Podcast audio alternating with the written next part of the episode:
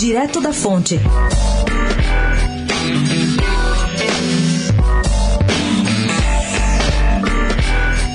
Enquanto o país discute Lava Jato e Brasileirão e os políticos correm atrás de dinheiro para as campanhas, um importante nicho da economia está de olho no Senado. São as transportadoras de valores, cerca de 50 no país inteiro. É que está prestes a ser votado pelos senadores o Estatuto da Segurança Privada. E de seus muitos artigos, o que as transportadoras querem mesmo saber é se os bancos poderão vir a participar da atividade. Elas temem, é claro, a força desse setor, tanto que sua associação, a ABTV, pediu a um economista de peso, Gessner de Oliveira, uma análise do projeto.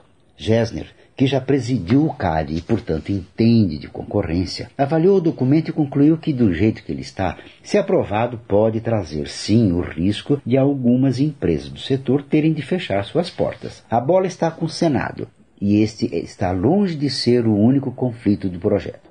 Lobbies e pressões vão entrar em campo. O que está em jogo é a missão de movimentar Brasil afora algo em torno dos 20 bilhões de reais por dia. Gabriel Manzano, do Direto da Fonte, para a Rádio Eldorado.